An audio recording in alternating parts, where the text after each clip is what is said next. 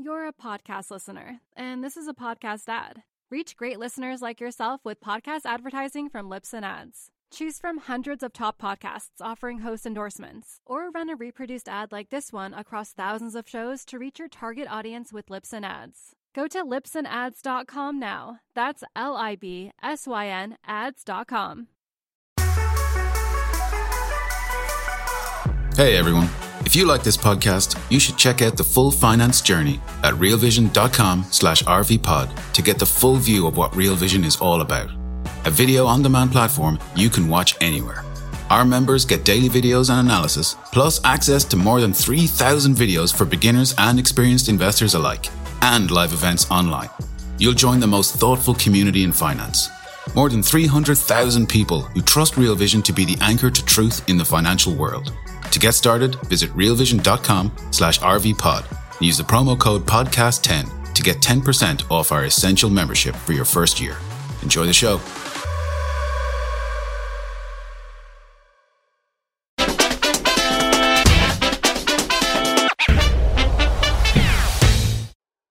Hey, I'm Andreas Steno from uh, Real Vision, and this is the daily briefing. We are sending to you live Thursday, the 25th of August, after a, another week of absolute mayhem in uh, energy markets. Uh, so today we're going to ask the question whether there is any light at the end of the energy tunnel, and I guess no one's better equipped uh, of answering that question than my uh, guest today, Tony Greer, the founder of TG Macro.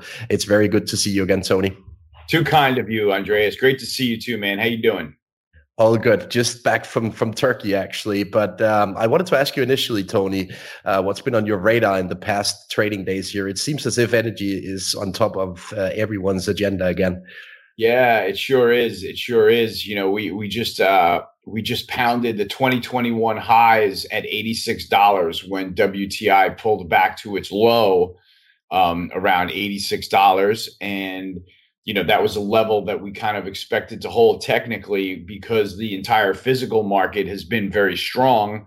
So when we held that level and then a couple of days later uh, prince abdulaziz saudi arabia's you know representative in opec um, came out and said that basically that he doesn't appreciate the severe disconnect between paper and physical markets, which he's basically calling somebody out, i.e., the United States, uh, potentially for manipulating the oil paper markets, which seems something that's highly likely and is being timely done for political purposes with elections coming up in November, um, like everything else that we're seeing. And I think that that Prince Abdulaziz comment that if he's continued to see this, that OPEC would in fact cut output to meet and then and then see crude oil rally, you know, over a couple of days to a high of around 95 and a half, 96 dollars. You know, that's the signal to me that that dip is over. And it really is. I mean, we've we've really had everybody pounding the downside, looking for the to follow in on this recession story and now you've got break evens bouncing off of the lows of their move and um, the curve bouncing a little bit off of the lows. We got a sort of weak number today in gdp another you know another quarter of negative gdp growth and yields didn't budge from the highs. So i thought that was interesting. I feel like the bond market is you know focusing on commodity inflation and not as much on the pending recession like it was a couple of weeks ago and it feels to me like the next 10 or 15 dollars higher is, is, excuse me the next 10 to 15 dollars in crude oil is going to be higher again because there's simply no inventory anywhere. And the spreads have just been knocked all the way back to you know 30 40 50 cents backwardated per month. And you know that's where they had been trading in a normal backwardated market before things went crazy um, during the Russia Ukraine invasion, and you know the spreads per month blew out to three and four dollars. So that's the situation on our hands right now, Andreas. That um, crude oil today failed at the highs at the 200 day moving average resistance level, something to be totally expected the first time up there. But I'm pretty sure next time up it's going to go through because we are running out of room and time uh, to to get this much lower on the downside. So it feels to me like we're going to have to test the upside in the next couple of days. What do you think?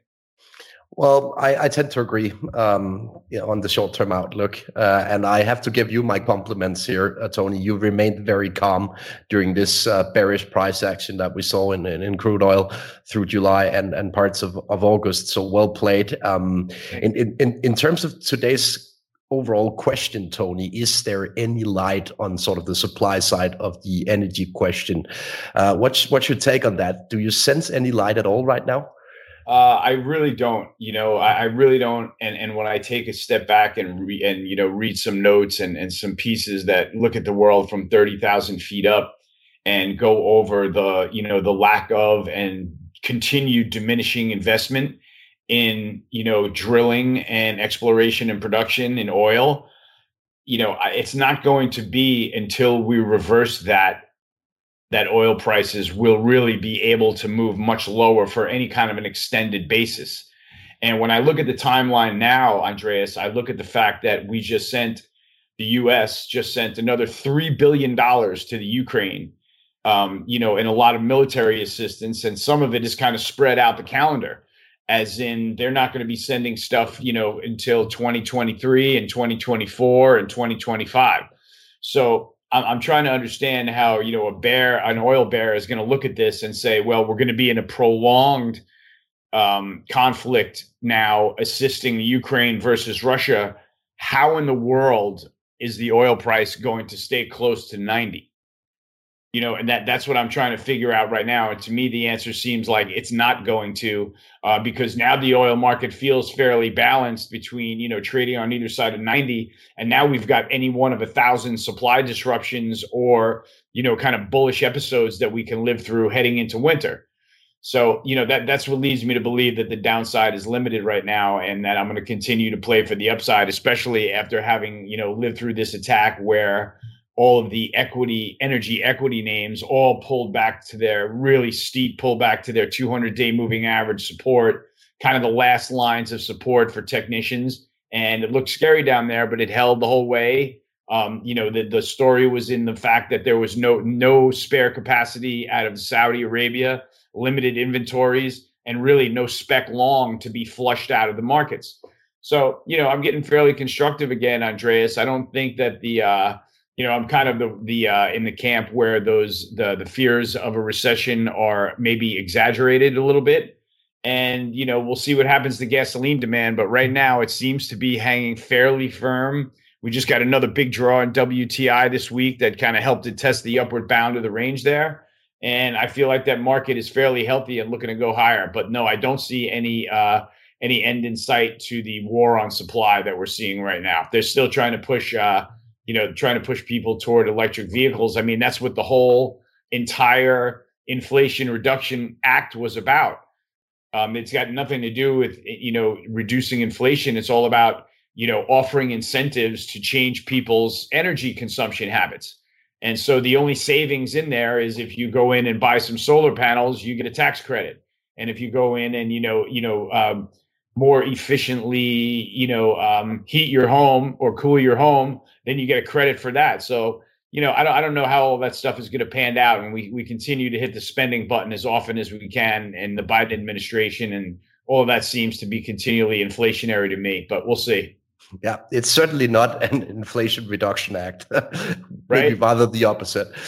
But, um, but, Tony, you briefly uh, touched upon the positioning, uh, and I think we can bring up a chart on the positioning across yeah. various commodity markets. Um, there is a net long position in in the oil market, for example, but um, it seems as if if you if you look beneath the surface, that the traded volumes are getting lower and lower. So, speak to this uh, positioning and whether it's something that worries you in your long bet on on energy. It really doesn't, Andreas. You know, I've seen the oil market with you know spec positions of 500 and 600,000 contracts long and I've still seen it go up with that carry that much length higher when the market is physically strong. Um, I still think that that's kind of a situation where we are now. I don't think that the spec length is bloated enough where you know it's going to tip the calendar back over from these prices to into contango certainly because that's what we're talking about now, right? And I don't see you know if you look at where inventory levels are at Cushing and in some of the other PADDs, you know, in and in some of the products you can't imagine how spreads could possibly go contango with the amount of inventory that's there. So we're not we're we're nowhere near that floating storage trade. We're we're not going contango with the amount of supply that's out there. And I think it's just a matter of time before tightness works its way back in, and we see, you know, like I said, one of any one of any thousand types of supply disruptions that we've been seeing over the last several years. Tony, if we look at the uh, situation in the natural gas market, uh, I think we remain within spitting distance of highs in, in the natural gas price in the US, uh, and certainly so as well in, in the European Union. Uh, what's your take on natural gas um, in relation to the oil story? You know, it doesn't seem like anyone in Europe has a plan. No, Andreas, right? For for what's gonna what they're gonna do next, and and I, I just tweeted that out yesterday when um, you know natural gas prices hit a new high. Today they traded to uh, Dutch TTF traded up to ninety one or ninety three dollars. It settled uh, per megawatt hour. Um, you know, put it this way, you know, there's a couple things weighing on that. You know, positioning in natural. Jared Dillian th- seems to think that uh, there's a lot of assholes in the natural gas trade, which there may be. And I'm definitely going to heed that call because the last time he made a call like that in energy, oil fell $30 in a straight line. So no matter what, I'm going to keep my eyes peeled for that. But at the same time, it still feels, you know, like I said, with there being no plan, um, I don't know what's going to reverse this right now. It feels like very sort of spookily related to Macron's recent comment about the end of abundance in Europe. And, you know, he must clearly be talking about the end of abundance of food in Europe as the Netherlands plans to close down thousands of farms to, uh, you know, improve their ESG score. And that's going to take a lot of food off a lot of tables. The price of natural gas going higher is not helping the issue at all. Um, they're still entirely beholden to Russia right now, who seems to be, you know, turning the tap on and off at his whim and we'll see how it continues from here. But I don't even think that we've reached the main event as sort of the point of max pain that Europe is going to see before this is over. Do you? Well, I think it's tricky right now. I, mean, we can all agree that Europe is stuck in a huge mess. Uh. But if we look at the current storage situation in Europe, it actually seems as if uh, most European countries are at least slightly ahead of the curve in terms of filling up natural gas storages. But I mean, there is obviously a big difference between the stock and the flow in this discussion, and the flow is still not super good. Um, so it is an issue that we will continue to deal with in Europe throughout the winter. Um, I personally think that we will peak at some point uh, during the fourth quarter, um, but it's very, very tricky to time it. And I'm certainly not trying to bet on it right now because, I mean, you can just, um, yeah, basically destroy your portfolio before you get the timing right. Um, but if, if you look at um, the the discussion on the storage situation in, in, in Europe, would it be something that you could take comfort in, um, or, or are, are you still worried about um, the the issues uh, surrounding the energy complex in, in Europe heading into into the winter. Well, I've seen I've seen you very astutely point out that you know their their storage is a little bit better than the sort of narrative will allow, and I mm. can appreciate that certainly. Um, I do think that it is going, you know, the price is going to peak out some point before, you know, I don't know, before sort of hell freezes over over there, right? I think that mm. you'll see a peak in the prices sort of late in the fall when everybody is so geared up about this and then there'll be some kind of a political response to manage the optics you know which has kind of been the the the back and forth that we're seeing you know gas goes to five dollars you know biden releases the spr gas goes to four dollars they take a victory lap hmm. you know it, it, they they add gas prices going down into the sort of campaign slogans for november you know and things like that and and so you know, all of this is really tricky into November, and that happens to also be where the SPR releases are scheduled out to. So if they don't renew any more SPR releases for after the election, which may be a point that they're going to let the political optics get a little bit ugly again, um, oil is going to go straight to $125 again, right? Because that's basically the SPR releases have been what have been stopping it from going there several times over the last few months. Um, you know, and then we ran into that whole recessionary scenario that really, you know, put a, a real damper on demand and demand growth expectations. but you know, still that that is sort of the uh, where the rubber meets the meets the road in the oil market right there. We're going to take a quick break and be right back with more of the day's top analysis on the Real Vision Daily Briefing.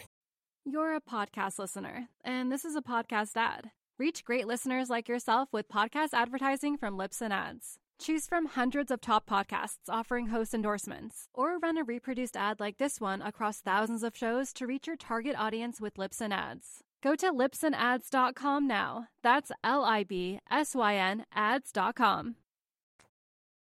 We've seen a few uh, announcements, uh, for example, in Switzerland, uh, that uh, public buildings uh, will use heating oil instead of natural gas um, as sort of the heating source uh, for, for this winter. Do you have your eyes on the heating oil trade potentially, Tony? Yeah, I just have my ears out for that, Andreas. Mm. You know that that's the sort of switchover that becomes bullish WTI side of the trade. Mm right? And and you know as you know we're already pretty tight on inventories across all products in terms of diesel gas oil heating oil everything is tight across the board. So yeah i mean it seems like that is you know that would be a natural um, switch over to go to that. And you know prices there are still on the rise and inventories are still tight. So you know what what that does is that that helps me a little bit quite a bit andreas because i have a lot more risk in in crude oil than I do in sort of natural gas risk. Like I'm old enough to remember how many times I've gotten burned being long natural gas, you know, looking for the moon and the stars.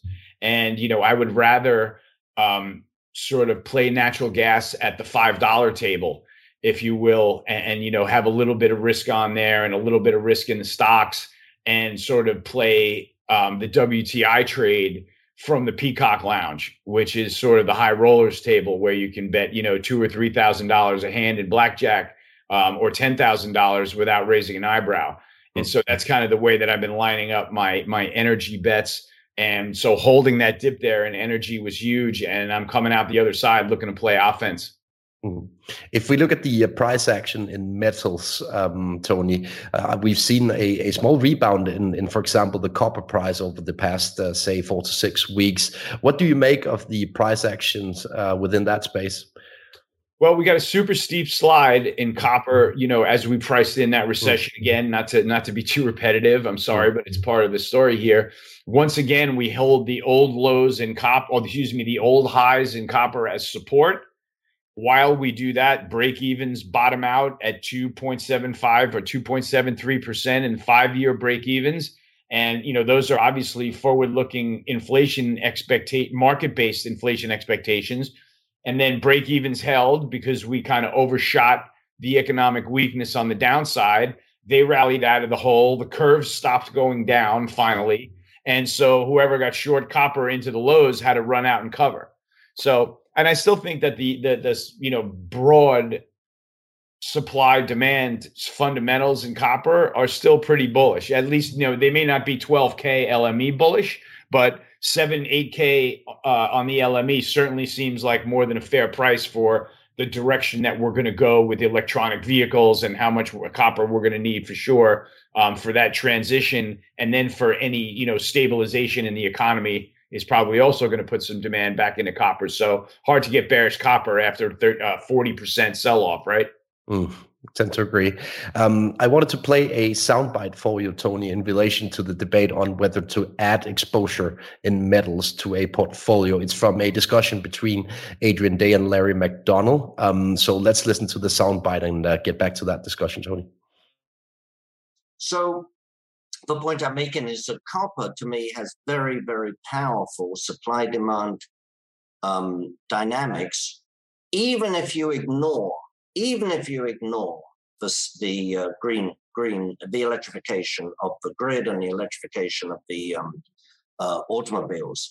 And part of it is not just the demand, but it's also the supply. Um, there are some there are some commodities where people talk about shortages, and of course, the shortage doesn't really exist. It's a matter of a shortage at a particular price. But there are some commodities where there's a current shortage, but there's not a shortage of capacity. So you could increase, you could increase the supply if you wanted to. Copper is not in that case. In, in, in, in the case of copper, you know, copper mines, as we mentioned earlier, are huge. They're big. They're huge investments, half a billion or a billion or even more than a billion dollars. The point I'm making is that it takes a long time to develop a major new copper mine, right? Freeport recently said that they have put all new mines on, on hold for the time being. And they were asked a question, they, and they they were asked a question about how long it would take them to bring new new mines on board, and they said even the shovel ready, shovel ready, where they already have the permits in place, would take five years before it starts producing. The entire interview is available for Essential Plus and Pro subscribers to Real Vision already today. Tony, back to you. Um, a very compelling uh, storytelling on the lack of supply also within the metal space. Do you see a fit in your portfolio for being long metals right now? Yeah, we're long metals in mining at TG Macro on the Navigator. We we bought XME on the dip um, you know, into support there. Um, after having a long run in it from the long side and getting out higher, we got a chance to buy it back, so we did. Um, I'm kind of keyed up on the fact that, uh, you know, I don't think it's necessarily the right idea to throw in the towel on commodities broadly and metals and mining very specifically heading into a stagflationary type of environment like I think we're seeing. Um, I, I just read a couple of different reports that were really, really compelling. One of them by Goehring and Rozencwajg, I believe is the pronunciation of the second um, partner's name in that firm. Um, they put out some really, really thoughtful research and energy. And they go back to the 70s and 80s, where we saw a lot of inflation and we suffered a lot of recessions during that period of time. And during that period of time, a portfolio in metals and mining, gold miners, mostly natural resources dramatically outperformed the S&P believe it or not so that's the kind of scenario that I think that we're looking at now where you know we're going to have fits and starts in the commodity and excuse me fits and starts in the economy. Uh, it's certainly not going to be a one-way train of improvement with you know the way the world is changing. Um, and the path won't be linear to higher commodities but we are set up right now for extremely tight situations across so much of the commodity complex that you know it feels like one of those scenarios where we're coming out of two decades where everyone had to be positioned for deflation to make money. And you know these were the stocks that were left um, you know kind of left forgotten about. And it feels to me like you know we are actually slowly peeling out of that. And natural resources are becoming a little bit more and more of um, you know people are recognizing that they've been left for dead for a long time. They're an extremely small portion of the s&p and you know it might be the type of period for the next 10 to 15 to 20 years where hard assets are probably a good asset to have on your pad. Mm. so yeah we're set up for it. Um, I'm, I'm hoping that the last dip was uh, you know you can pretty much explain that xme path through the narrative. You know it, it got going on you know the push to electronic vehicles um, it got a little bit out of control where we had the commodity rally um, and crude oil traded higher. And then we backed off into support just now on the economic softness and it held like a charm again. You know, and it buyers come back in, the market's not excessively speculatively long, and it gets back on its feet. So those are the types of trades that I'm looking to continue to happen, and that's what I'm going to keep chasing in the commodity sector for the rest of the year, Andreas, if that's fair. Yeah, it is. Uh, I have a structural allocation towards the metals and miners uh, in my structural portfolio as well, and I'm basically not touching it. Uh, yeah, we put it like that.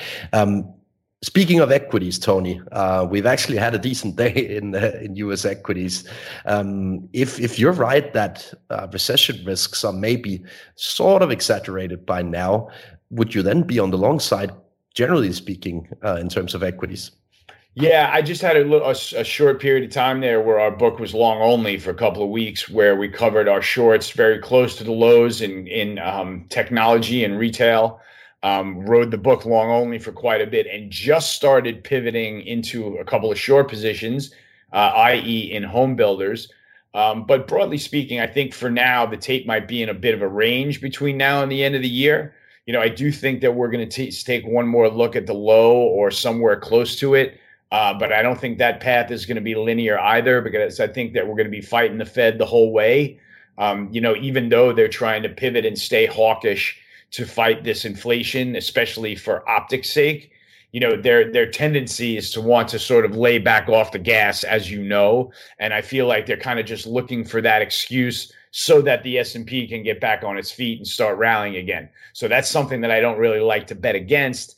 But at, for now, I feel like the S&P is set up with some severe challenges ahead for the next couple of years. So I think it's most important to be in the right sectors.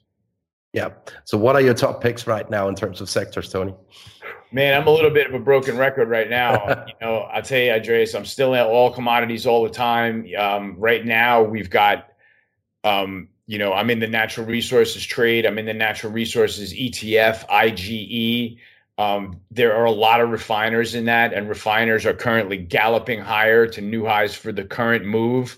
Um, I think that's really important. I think that speaks to the profitability that they just kind of revealed in the last earnings season, where you know whether the cr- crack spread is thirty dollars or forty dollars or fifty dollars, it's a small windfall for a lot of the refiners out there. And I think that they you know continue to sort of under promise and over deliver on the actual earnings side. So I got a feeling that we might be set up for quite a run for them, and that's what keeps me bullish in the natural resources space you know, once again, if uh, this natural gas main event is going to happen in Europe and we're going to get a serious rally here, I think it makes sense to be in the ags for sure for the rest of the year in, in some capacity. I think the fertilizer stocks and even the food producers are a good place to be.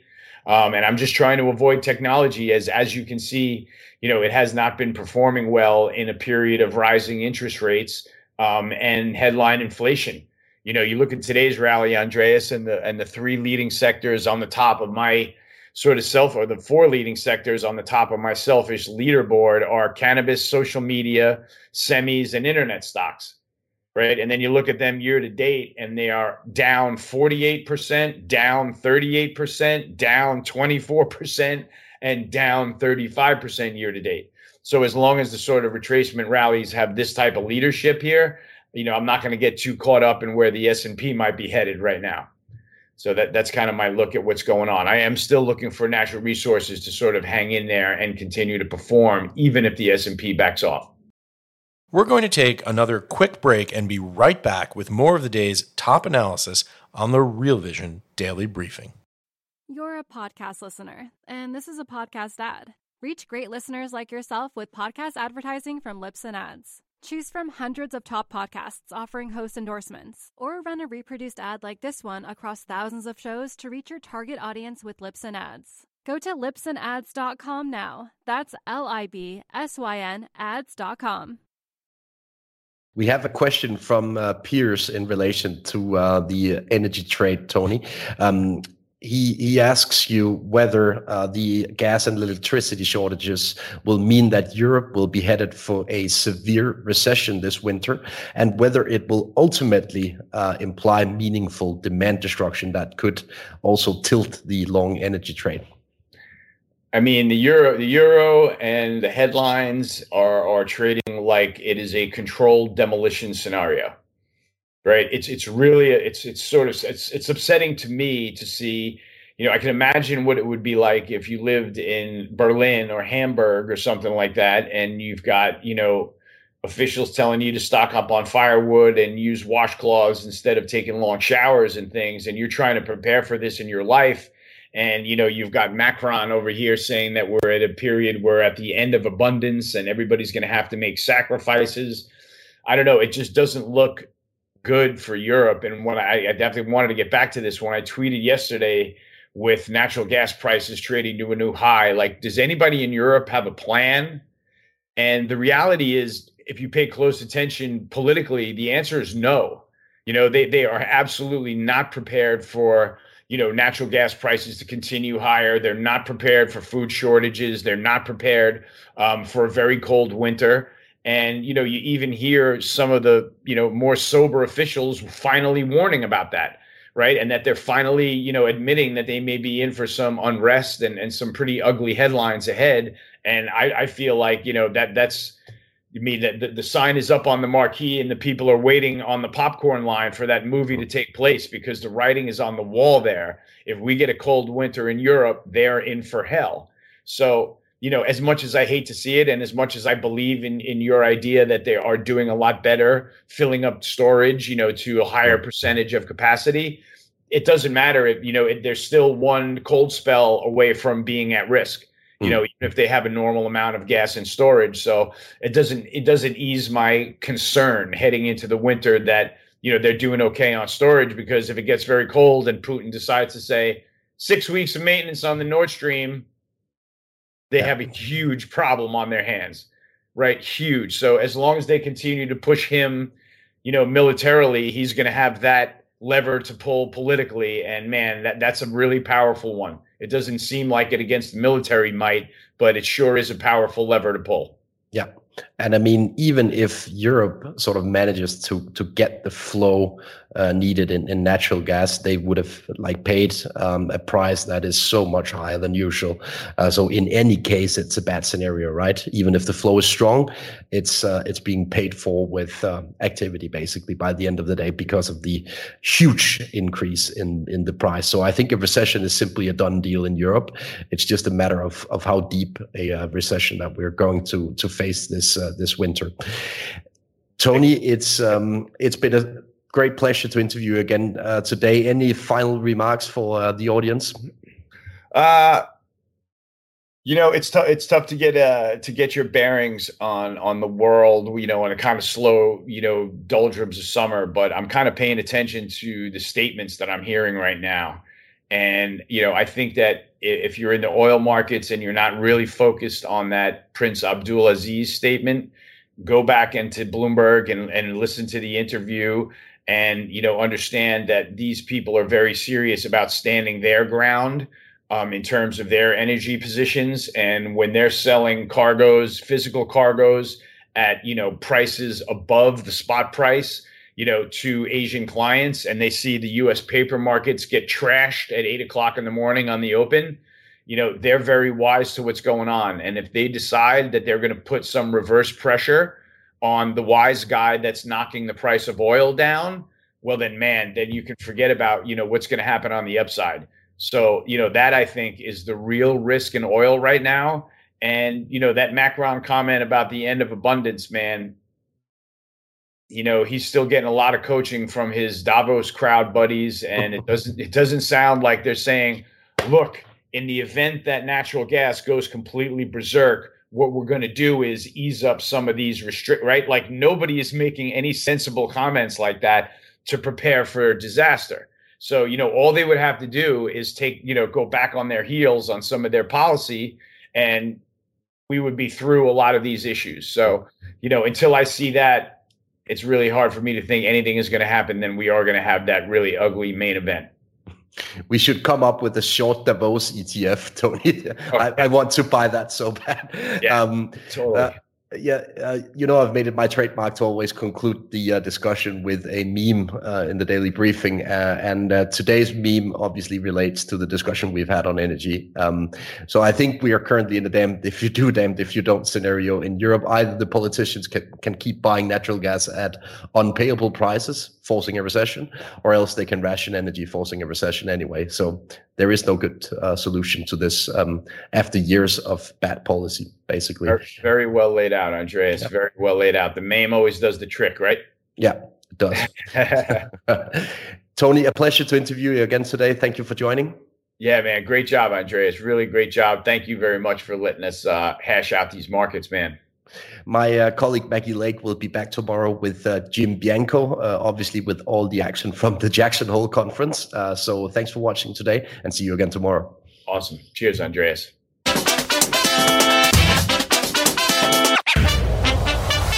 What's up, revolutionaries? Thanks for tuning in to the Real Vision Daily Briefing. For more content like this, head over to realvision.com and get unfiltered access to the very best brightest, and biggest names in finance. You're a podcast listener, and this is a podcast ad. Reach great listeners like yourself with podcast advertising from Libsyn Ads. Choose from hundreds of top podcasts offering host endorsements, or run a reproduced ad like this one across thousands of shows to reach your target audience with Libsyn Ads. Go to libsynads.com now. That's L I B S Y N ads.com.